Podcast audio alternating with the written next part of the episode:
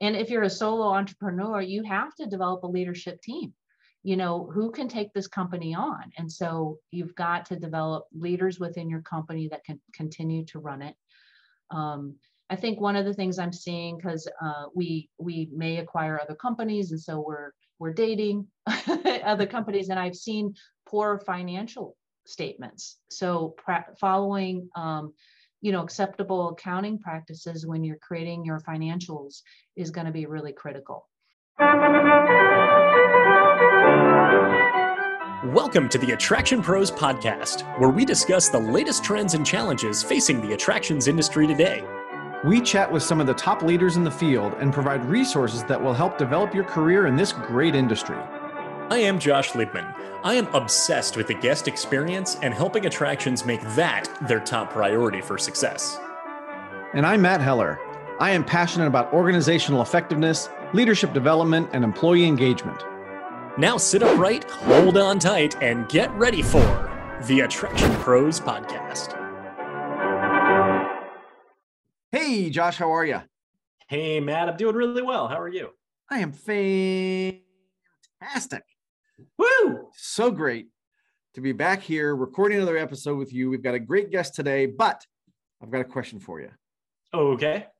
When you go to, let's say, a museum, what is it that pulls you in to an exhibit that makes you want to stand there or sit there or engage with that exhibit and really immerse yourself in the story that it's trying to tell you what what sort of draws you in Whew, what a question. Well first hopefully i have some interest or curiosity in the content whether it is science, history, art, etc. Uh, and then what uh, you know what what does it look like right? What does how is it presented? Is it uh, is there a lot of reading that i need to do? Or can i look? Can i watch? Can i listen? Can i I can I can I play with a cranky do? Uh, what is it that is going to get the information from the museum into my head that is going to resonate well and make me say, "Oh, this is a great exhibit," and a lot to think about here. Yeah, yeah, and I think I'm I'm kind of similar in that way. You know, the visual is what kind of draws you in a, a, lot, and then where do you get the information? Is it from something you're hearing, or you know, something you're seeing on a screen, or um, something that you have to read? And I know for me, uh, maybe I'm just a little impatient, but when I see a lot of text, a lot of words if those first couple sentences don't really grab me, I'm like, I'm not sure if I want to keep reading the rest of it. And, you know, part of that may be the way I've experienced museums in the past where maybe there's people coming up behind me and I don't want to spend too much time right doing that and and thinking that i'm going to you know hold that hostage that piece of information hostage where somebody else can't come up and, and see it but um, i think you know for for me it's very similar like i've got to be kind of engaged with that topic already. Um, and hopefully whatever the, the overall overarching topic of that museum is, you know, that's kind of what drew me in the first place. Um, but then, you know, for specific exhibits, there are things I think that will, you know, trigger different things for different people. And that's what makes it so cool is because there's so many different things that could be, you know, great for mom or dad or little kids or people with, you know, interest in certain parts of history or or whatever. So um, I would also think that makes the exhibit designer's job that much more difficult. Yes, I, I cannot imagine the challenge of designing exhibits, but we get to talk all about it today with Betty Brennan. She is the founder of Taylor Studios. She was the president until very recently. She is transitioning out of that role and taking on the founder and ambassador role of Taylor Studios, which designs exhibits for uh, museums and, and attractions of various scopes and sizes. And what I think is really cool about the story that that Betty talks about is how it's not just about the creative side of the exhibit, but very um, much focused on the foundation of the business side so that these creative minds can continue to create these things that look cool and engage you and, and, and draw you in, um, but also sustain a business so that you can keep doing that over and over and over again. Yeah, absolutely. We definitely talk a lot about the the art and the business uh, side of exhibit design today, which is a, a very fascinating angle to look at it from. Uh, particularly as sometimes the business might put some guide rails or some walls around the capacity for the art creation, which ultimately creates more creativity than if there were no barriers or parameters around there. So we talk a little bit about that. Uh, we talk about the way that they deliver those stories by following the mission of the client that they're working with. So we talk about mission-based storytelling, which is really fascinating and something that I think a lot about as far as well, how do you get the story to the most passive visitor? There's the person who comes in and they just want to check it all off the box and say that they did it. Uh, and then they might say, well, you know, I, I thought there was going to be more. Well, there was more. You just zoomed right through it, right? Uh, and then we also talk even more about the really the business side, not just of exhibit design, but small business in general.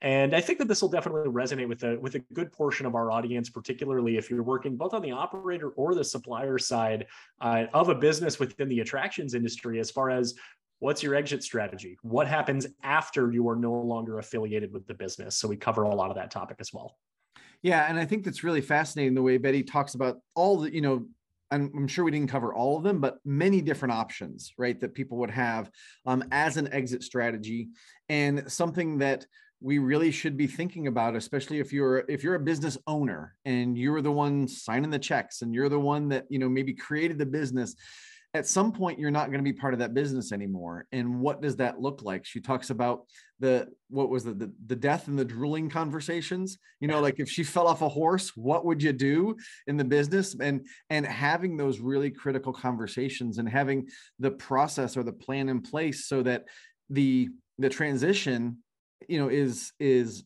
not disruptive to the team to the the clients um, and to the business in general yeah, absolutely. So, should we get to this interview with Betty Brennan? Let's do it.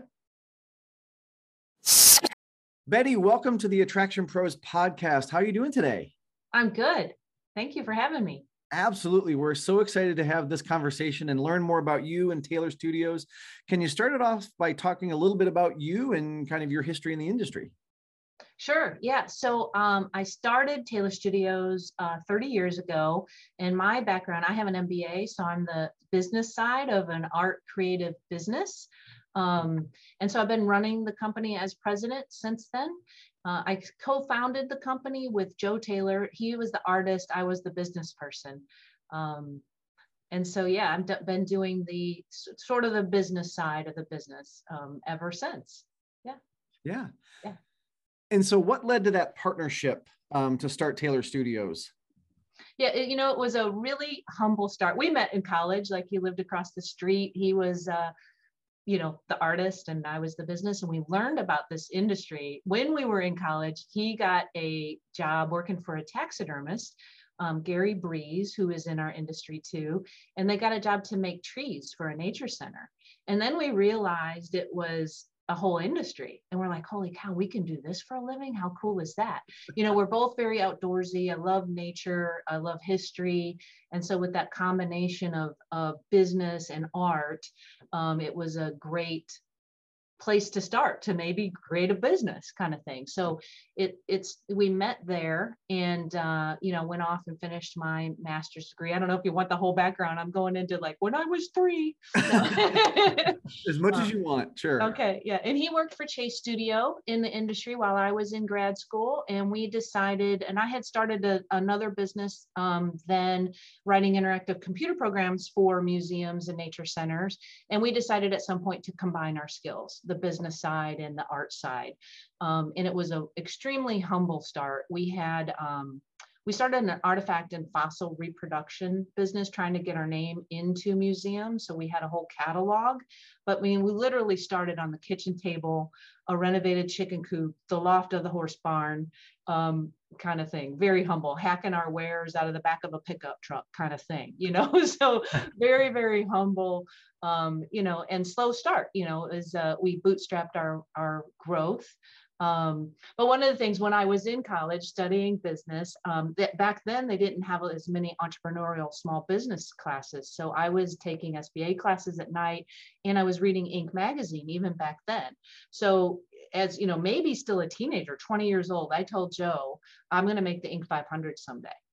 And then Taylor Studios, roughly 10 years later, made the Inc. 500. So we were able to get off the kitchen table at some point and become, you know, a multi-million dollar business. Um, so that's the the start of it. And you know, now over 30 years later, um, you know, we've made the Inc. 500, the Inc. 5000 twice, and you know, we have over 750 projects in 45 states and four countries. Um, so we've got a massive portfolio and and legacy of work that we've done as a company. That's fantastic uh, and such an excellent story. Thanks so much for sharing with uh, sharing that with us. I, I, and I know that we want to dive deep into talking about kind of the the components of exhibit design and, and talk about that as well. Uh, but first, I'm wondering if we can uh, expand a little bit more on kind of the, the combination of art and business. I, mostly, how often do those maybe bleed over into each other? As the business side, how much of the art side do you need to know? And then even over on, on the art side, how much the, the business aspect needs to flow into that as well? Right. Yeah. And we call ourselves that a combination of art and business because I think we're different than a lot of creative art firms in that we had the business mind right from the start. Um, you know, we certainly are known in the industry for our scenic work, our biological accuracy, you know, our creativity, our design. But I think what sets us apart is our processes. So in building that business off the kitchen table, I developed, you know, the process side of the business and that, that, you know, project management, quality control, um, you know standards and operating procedures and policies and you know the hiring practices all that business stuff was also built. And I think what it brings for our clients is peace of mind. You know, they know we're going to communicate effectively. They know it's going to be collaborative. They know we're going to hit the schedule and the budget. And so it's that I think is different than a lot of I think a lot of the companies I see are started by the artist or the designer, not the business person. And so we see that as a unique aspect of Taylor Studios. Um, they do cross over a lot you know and so um, you know, Jason Cox is our is was our creative director, now VP of operations because he's recently been promoted. But you know, he knows the project management processes and it, you know, the how to do 5S in the shop so that we're efficient and how we produce. So that our client, we have process boards that follow a component around the shop floor. And that's the communication from our client because it's, you know, the picture that they sent us is on that board that follows the component. Um, and so it, it crosses over a lot. Did that describe it? Does that? Absolutely. Yeah. Yeah. yeah. yeah. Uh-huh. Yeah. And, and, I'm wondering if we can go even further, maybe down that rabbit hole a little bit, and and talk a little bit about the the people that are you know kind of on both sides of those businesses, because you know when you think about a business person and you think about an artist, they can have very very different personalities and very different uh, priorities. Yeah. So can you talk a little bit about how you've been able to maybe marry those two together or get them to work as as cohesively as possible? Right. Yeah. Right. Is left brain, right brain. Yeah. I, I used to joke, and maybe I shouldn't, is that, you know, artists have a lot of feelings and I'm very, I'm very goal oriented and logical and, you know, that kind of stuff. And so it is a different type of people to work together. Um, you know, so some of what we do, like one of, one of the things is we, um, we study, have you studied disc personality profiles? We use it all the time. Absolutely. Okay, yeah. So we all take that test and we all know each other and we all know that all of us are different and it's okay. But how do we work? How do we communicate with a high D who's, you know, get getter doner that's, you know, zooming through the company? And I then have to learn how to slow down and have the conversation and be aware of their feelings. And um, and so we we coach and practice all of that. Um, and so that's a lot of it. And you know, we're very goal oriented. There's a lot of um, metrics set for each department. So that's that's one way that we can cross those boundaries. We have time goals for every component in the shop and and in design, and so that helps cross it. I think you know, it's just sort of how do you bring the groups together? You know, we have coffee and donuts, you know, once a month on the shop floor to make sure that the administrative and design side are communicating with the production side. Um, you know, weekly company meetings. It's that communication process, right? How do you get these two different types of people working together towards the so, same goal. You know and that's a leader's job right? Is to get a group of people moving towards the same vision. So you have to uh, work on those communication processes of you know that cross different types of people. Absolutely. Yeah and what about challenges that really come with doing that? And kind of, you know, like you said, it's it's that right right brain, left brain type of type of mindset, and, and really that balance. Because uh, on the business side, I can imagine it, it would be easy to say, we can't spend money on that because it you know it, will impact this from the budget itself. And then from the art side of that and say no like this is this is what will make it what it is. And you know and we would need to you know spend this extra money on that as, as far as that. And uh, obviously that's just kind of a, a very generic perspective on that but curious as far as looking at the business but sometimes through the art lens but also the, the other way around as well yeah i you know once again i do think it's those processes you know the artist always um, want to create this art piece and keep going and keep going. And so when we have these time goals it's okay so this is what the client paid for this is how we've budgeted it through design you know and it's it's sending those um, that that documentation out to the shop floor so that communication is out there so they have the drawings and the um, and the goals of the project and the mission um, and you know they're measured you know you manage what you measure. So so that helps. Um but it's also listening obviously listening to the creative side. You can't not have that or we wouldn't be here. That's what the clients want from us. Um, and so you know it's it's a collaborative process with all the team members and the client um, but you have parameters. It's it is working. Sometimes it's working within the box, not outside the box. And and I think sometimes within the box you can be more creative. You have some guardrails, and and so we've you know created those guardrails. And so now how can we give the client the best thing within these guardrails? And then that can be challenge. You know that can be a challenge, a creative challenge um, and exciting because then you've got to brainstorm and come up with how do we create the best thing for our client within these guardrails. Yeah, I've, I've heard that concept before where people talk about limitations, like you put limitations or guardrails on things, and it actually forces you to be more creative than you thought you would have been because you you can't be blue sky, right? right. You've got to kind of keep it within the within the rail, so to speak. So, can you talk a little bit about maybe the process? Um, you know, as Josh was talking about, kind of getting into you know the exhibit design and you know the maybe the psychology behind it and how you you bring people into that that world. So, what is sort of that process that you use at Taylor Studios? you know in our one of the things um, is the interpretive design process and that's been really impactful for us as a company eh, you know which we incorporated uh, over 20 years ago. I, don't, I can't remember because it's been 30 some years, but it's sort of a mission based storytelling approach. Um, and that drives our design. And so we start with the client, it's the story first before you create the 3D immersive experience we want to know what is your central theme, your sub theme, and your storylines. And that's the guiding principle behind it all. It's almost like a company's mission statement. You know, it's like it, you got to stay within that mission. And so if you're designing something for the prairie and somebody donates a polar bear, you don't that tells you no you're not going to put the polar bear in there you know unless there's some kind of compare and contrast kind of thing but it, we use an interpretive design process and so we start at the beginning with creating that story getting approval from the story. And sometimes that's hard for the clients because they want the the whiz bang drawings right out of the chute. And we're like no let's agree on the story first. The story drives everything. And so then it's just, a, as you know, a gradual building up of the design. You start with the story, you, you know, you move to thumbnails and like projects and, you know, you just develop those components over, you know, our design process often takes more than a year, you know, sometimes longer than that, depending on the size of the project or the, you know, the scope of the project. And then it goes into construction detail, final graphic design, um, and then out to the shop floor for fabrication. And then the guys that fabricate also install it. So that's a brief overview of a year and a half long process sometimes. Sometimes we do fab only, and so then those, those go faster. Um, we're known, in, like I said, we're, we are known for scenic work. So often others come to us to do that fabrication work for their projects that they've designed.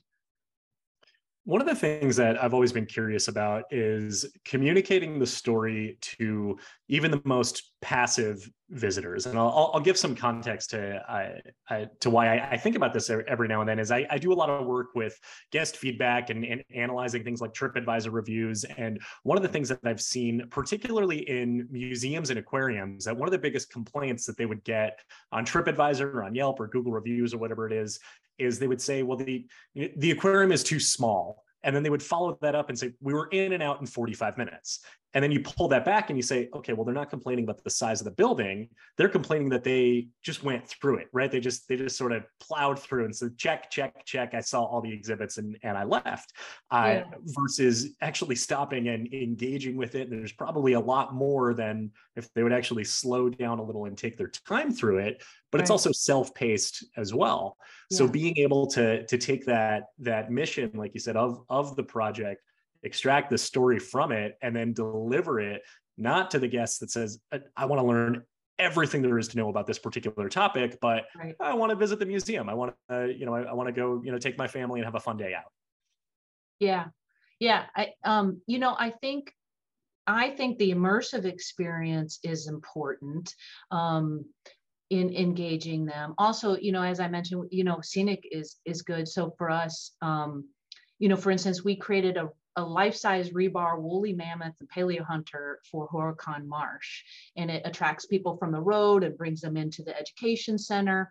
And, you know, as far as impactful and passive, even if they don't read anything, which, you know, I would say don't have a lot of words in your design, um, they're going to know some history and some of the story. So we call those big wows, you know, and so there's those big wow visual experiences that happen. And we, and we create little wows too. So it might be a bird model, it might be, and those can help engage and um, inspire the visitor just by a visual. But I would say it's also, you know, I think immersive is still really important. You want to transform the visitor to another time and place. You can't do that everywhere, budgets and, and so forth. But I think if you can create an immersive environment, that's going to be impactful. I think it being interactive is important so that you're engaging all the senses, you know, whether it's just a cranky do or, um, you know, high tech AV type of experience. I think the more you can engage all their senses will, you know, help the visitor not just be passive and zoom through. Um, you know, so it's all those things. It's the story. It's how you've laid it out as far as the visitor flow and them understanding that story. So that interpretive approach again. And so they they aren't confused when they're going through a story that they're at the end, you know, they know that it's a, a flow through. So it's that's really important. Um, using a variety of of media, I think is important, not just static, you know, graphics or things like that. Using a, a variety will also engage them. And so we, we, you know, we've been fortunate enough to create a lot of big wows. There's another one. There's a giant red-tailed hawk nest in Lake County, uh, Chicago area. Um, that's an outdoor classroom, but the kids can put their head into this giant eagle nest and look out onto this ravine and see through how how an eagle would see. Um, so that's another example. Gettysburg, it's the cyclorama is an immersive experience. Of course, not all our clients can afford that, but in, you know, the more that you can do a variety of media a variety of uh, communication approaches, I think will help them not just passively zoom through. And is cranky do, is that a specific special? Is it's that, a, technical, term. term? Yeah, yeah, I hope I didn't go okay. over your head. I was gonna have to Google that. Yeah, um, yeah. But one mechanical, the... you know, you can use a mechanical interactive versus a electrical versus a push button. I think using a variety is helpful. I love that. I love that.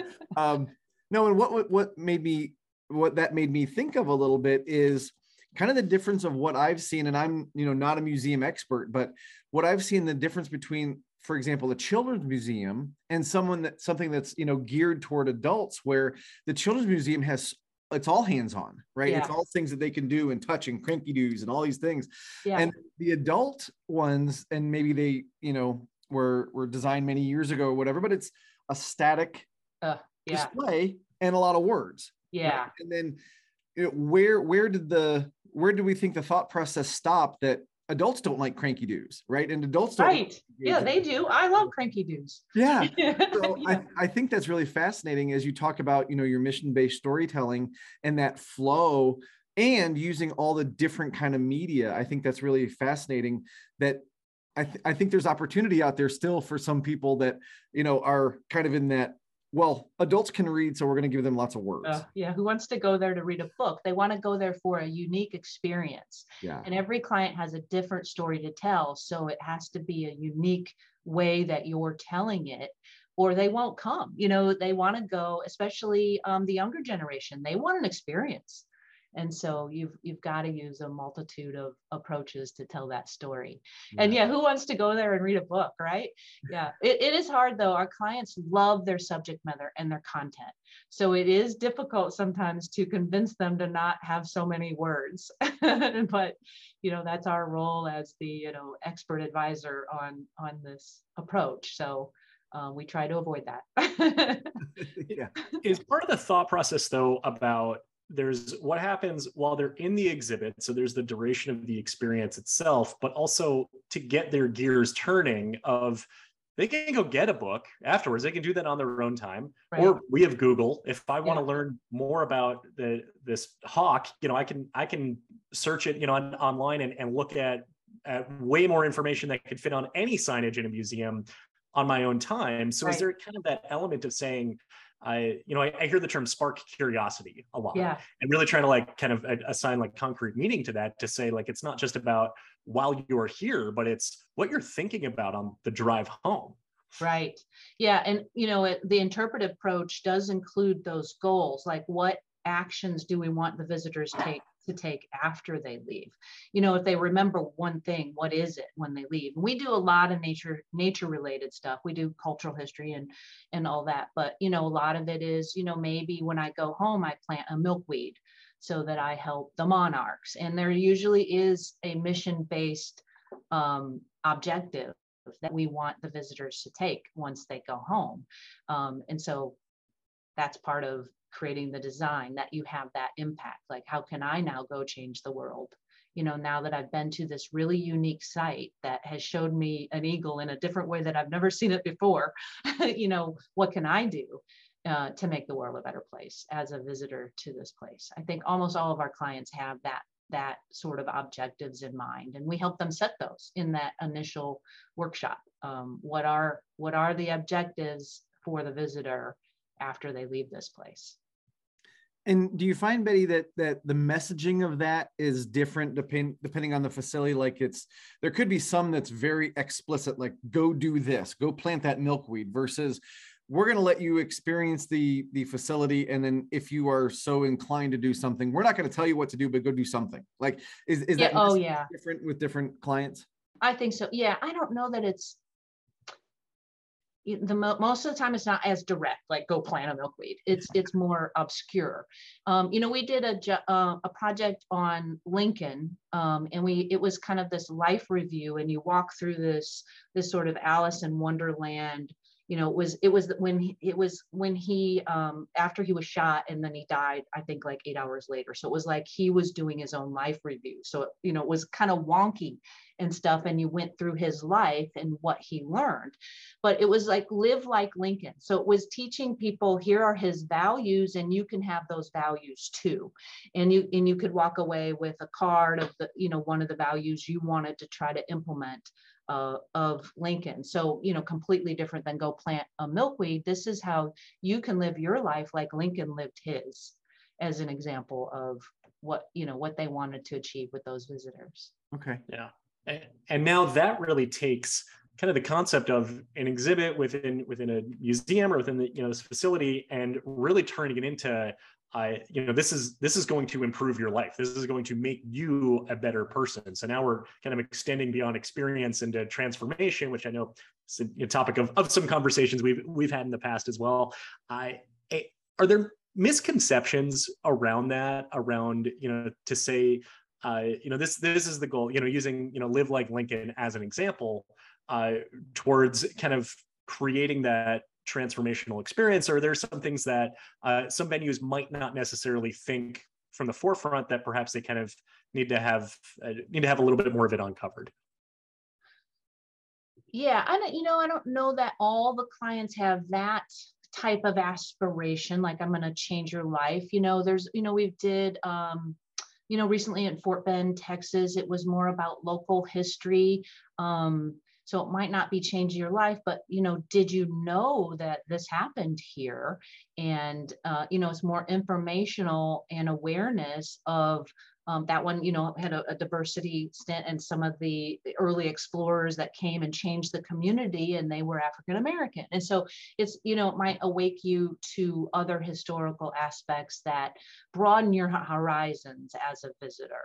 Um, you know, might not be, you know, live like Lincoln and go change the values that you live by, but it's informative enough that makes you maybe a more open-minded um, person um, as an as one example.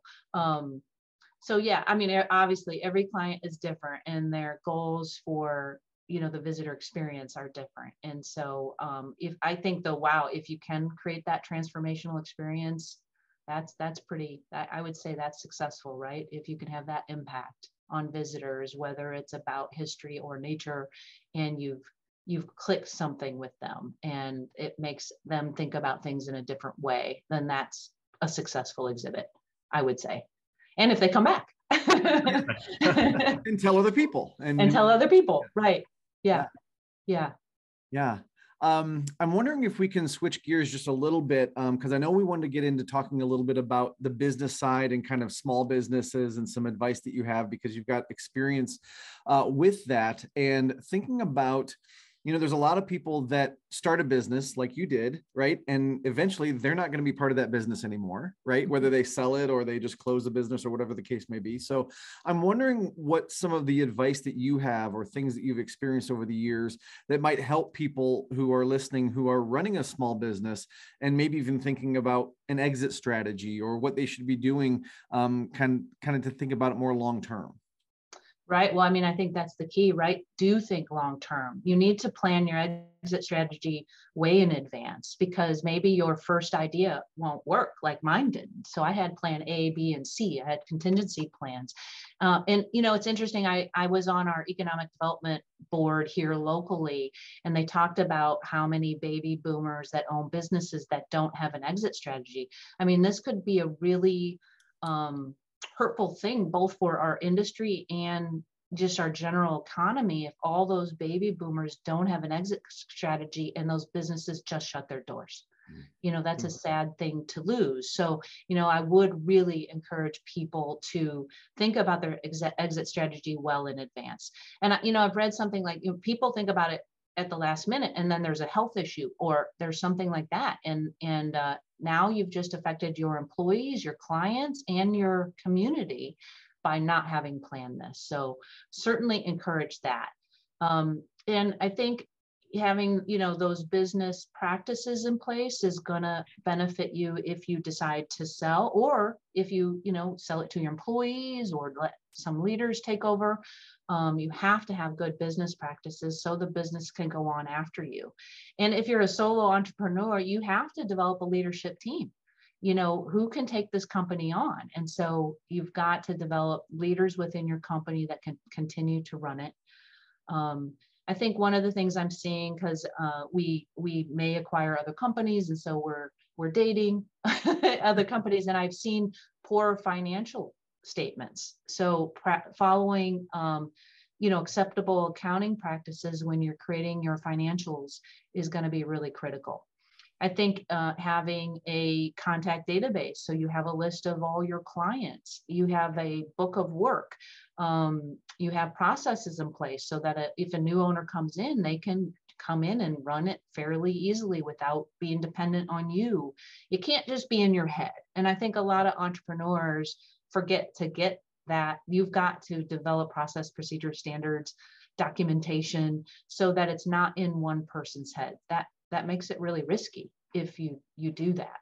Um, and so I think the, all those things need to be thought about well in advance. And then where you're weak as a company, start developing those well in advance of the potential exit that you'll take as a small business owner. Okay.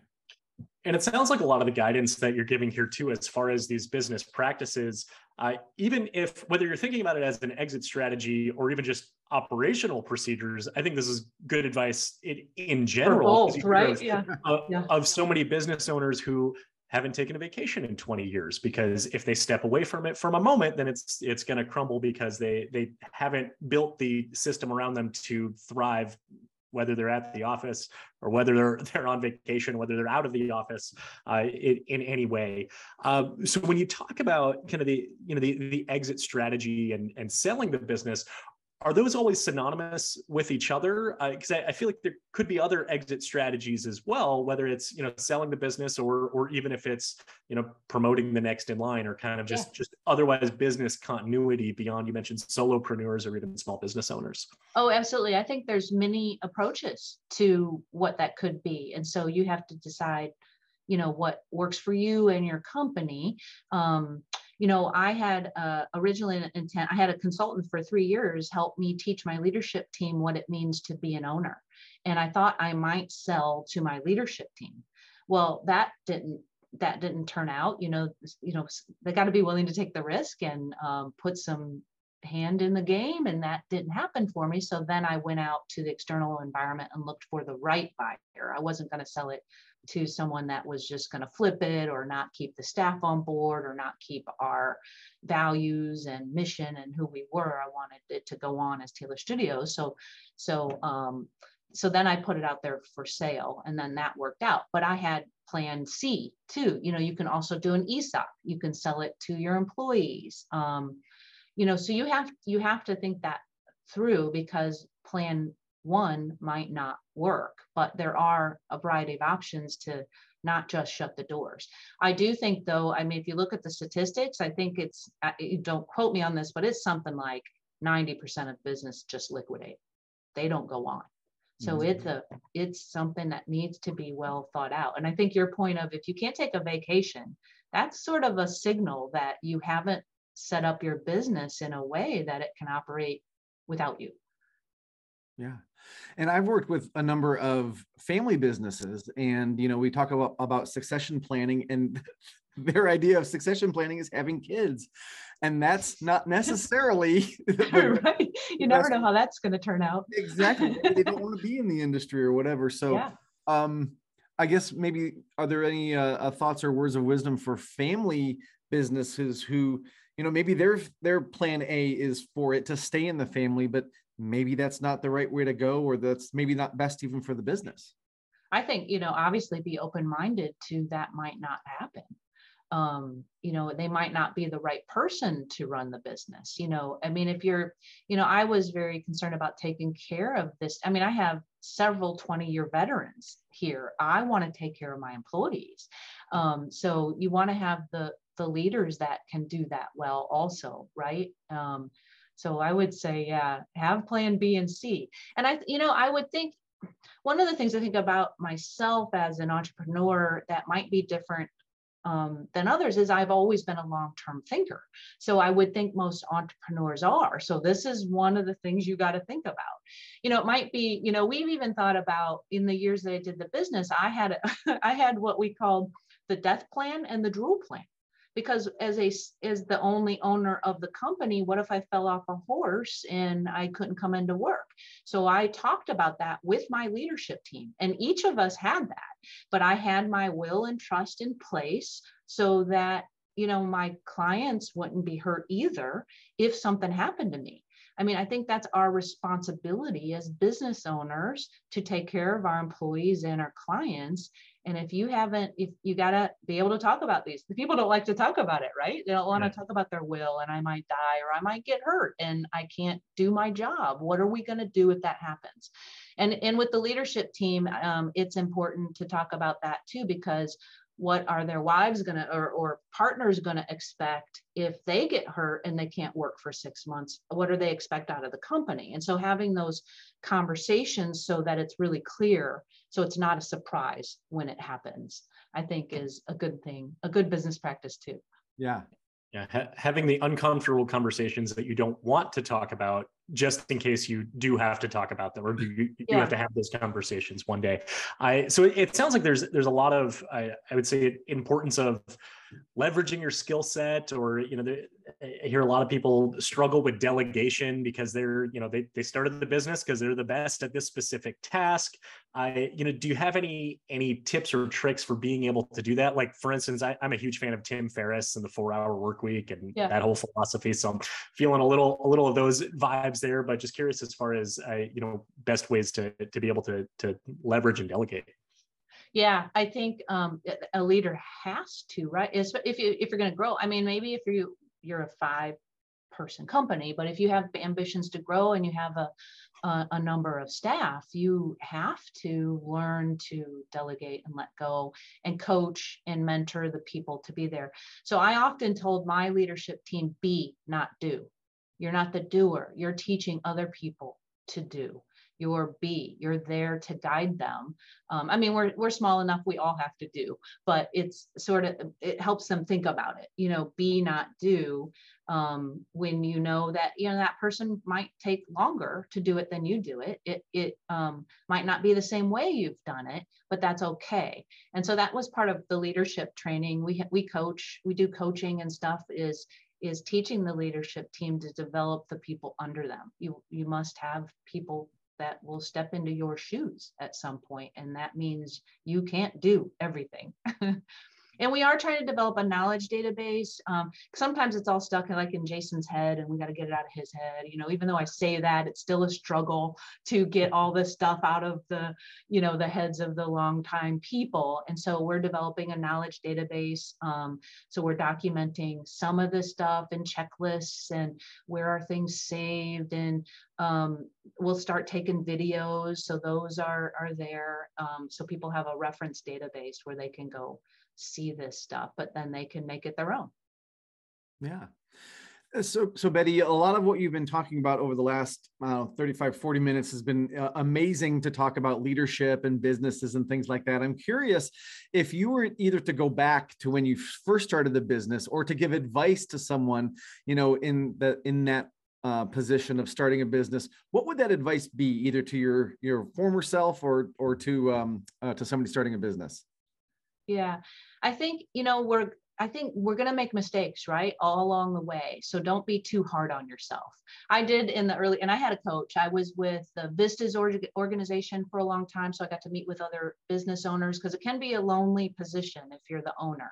And so I had this other group of business owners I could bounce ideas off of, and they would hold me accountable. And I had a coach and, and all of that. Um, and one of the things I struggled with early, and this might just be dependent on you as an individual, but I would beat myself up when I made mistakes or I made a management mistake or I said something the wrong way. Um, and, you know, that doesn't help anybody, you know, and so just give yourself a break if you make mistakes. That's going to happen. That's how you learn. Um, I think, you know, probably like everyone says, you know, be a constant learner. You know, I was constantly reading um, business or our industry information, Inc. magazine, business books, and you know, apply what works for you. Um, be a constant learner.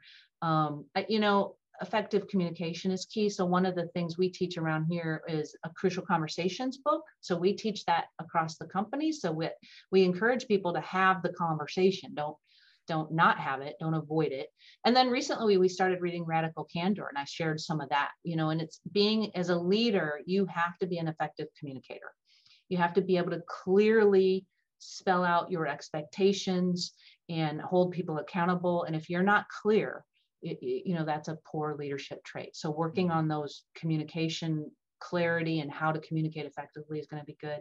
I'd also say work on your own self-awareness. You know, that might be emotional intelligence training. It might be go to therapy. Um, but the better you know yourself, it, the better you're going to work with other people. And it's leadership is all about working with other people. So the more you know yourself, the better you're going to work with others. So, um, yeah, I mean, in a in in a brief sense, that's what I would recommend. That's great advice. A lot of great advice.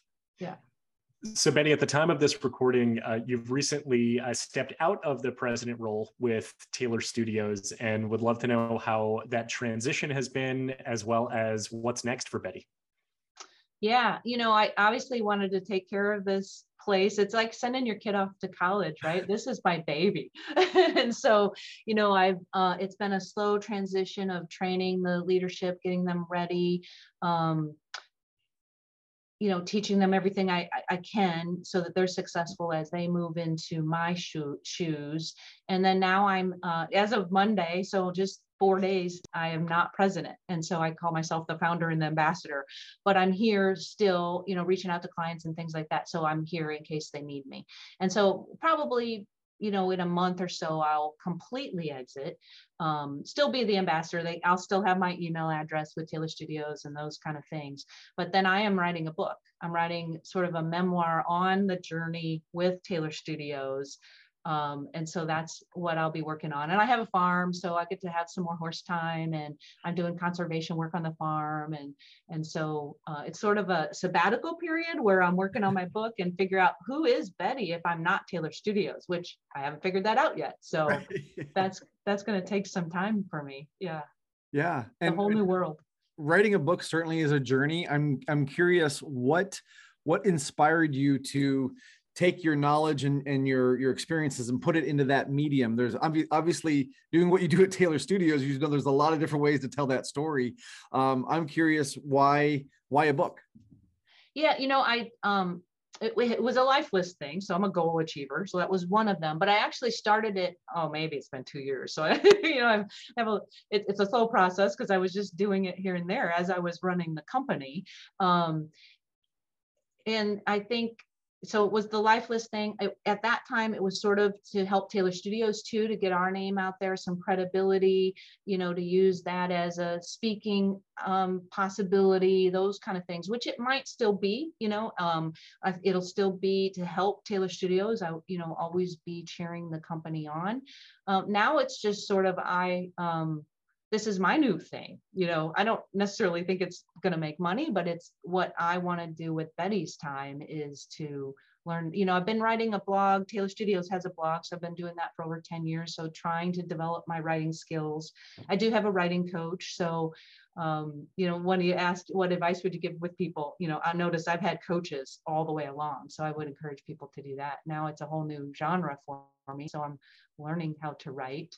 Um, so hopefully it will help small business owners and it, it, it will, you know, it's a creative business. So it's not like product based, it's a small company. And I think a lot of the books out there are like Nike and Pixar, you know, so here's how you can do it, this creative work, um, have a small business, but it doesn't have to be Nike. So I hope it inspires people that way too. Excellent. Awesome. Can't wait to read it. Yeah. Good. Betty, this has been uh, such a fascinating conversation as we uh, start to wind down this interview here. If people want to learn more about Taylor Studios or if they want to get a hold of you directly, where would you send them? Yeah, well, certainly our website, taylorstudios.com. Um, and we're on all the social networks, so you can find Taylor Studios on LinkedIn and Twitter and Instagram. Uh, me too. You can find me on LinkedIn and Twitter. Um, you know, eventually I'll have my own author website, so you can look for that someday. Uh, working on that now. Um, but encourage you everybody to go to Taylor Studios website. Awesome. Very good. Well, again, Betty, thank you so much for your time. This, like Josh said, has been a, a wonderful and fascinating conversation. And for everybody out there and listening, just remember, we are all attraction pros. Thanks for listening to the Attraction Pros podcast. Make sure to subscribe so you can tune in when new episodes release. And even better, please leave us a review on iTunes. For more information, visit attractionpros.com.